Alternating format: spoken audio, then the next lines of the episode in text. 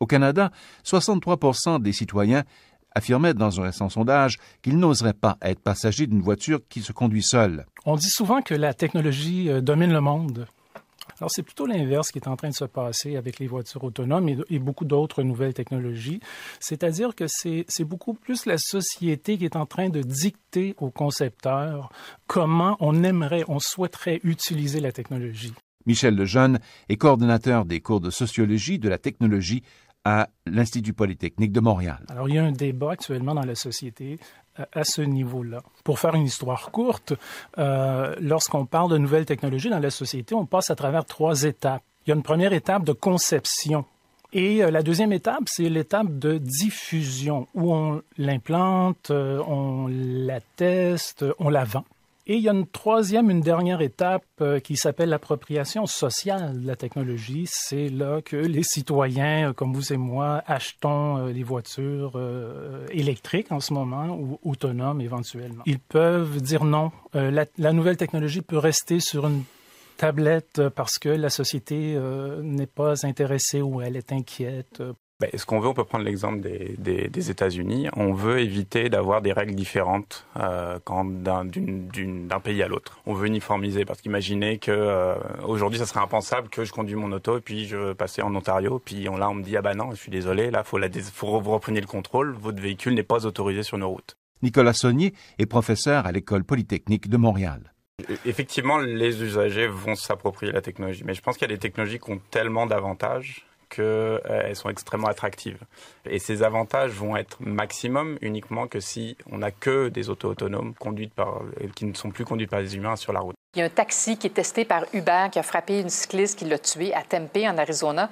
Vous allez le voir dans la vidéo qu'on va vous présenter. Même si les véhicules autonomes de Google, par exemple, ont roulé plus de 12 millions de kilomètres sur les routes nord-américaines, ces tests, étonnamment, ne donneraient pas suffisamment de statistiques permettant d'affirmer hors de tout doute qu'ils sont plus sécuritaires qu'un conducteur humain. La, vraie question, au-delà d'un incident tragique comme celui-là, c'est est-ce que ces véhicules sont, s'ils conduisaient à notre place, là, sur des, dans toutes nos villes, effectivement, dans, est-ce qu'ils sont plus sécuritaires qu'un conducteur humain? Nicolas Saunier est professeur spécialisé en transport intelligent à la Polytechnique de Montréal. Et malheureusement, on ne peut pas vraiment répondre à cette question actuellement. Les véhicules, les tests de ces véhicules-là, c'est Google qui a fait le plus de tests au milieu de la circulation normale. Euh, ça ne nous donne pas des statistiques suffisantes pour savoir si euh, ces véhicules sont plus sécuritaires encore que, que, que des conducteurs humains. Donc il faut vraiment attendre le, le, les retours, les, résultats de l'investigation pour savoir quel est le problème. Et c'est vraiment effectivement là l'aspect crucial de confiance euh, bon, qu'est-ce qui s'est passé? Pourquoi l'opérateur n'a pas été capable d'éviter l'incident? Pour comprendre si qu'est-ce qui est en cause? Est-ce que c'est l'opérateur Évidemment, le logiciel est à un moment, enfin le, système automatisé lui aussi évidemment est en cause puisqu'il n'a pas réagi, n'a pas détecté le, le, piéton, la, la, personne.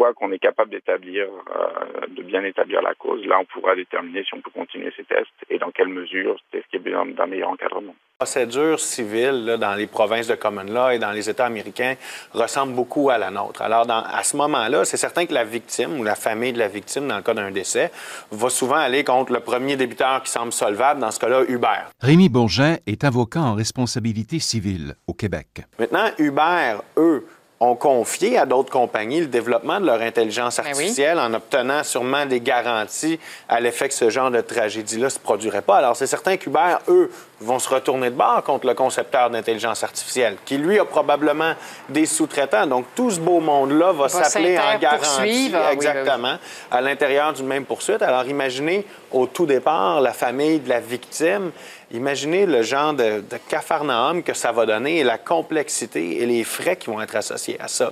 Un reportage de Radio-Canada International.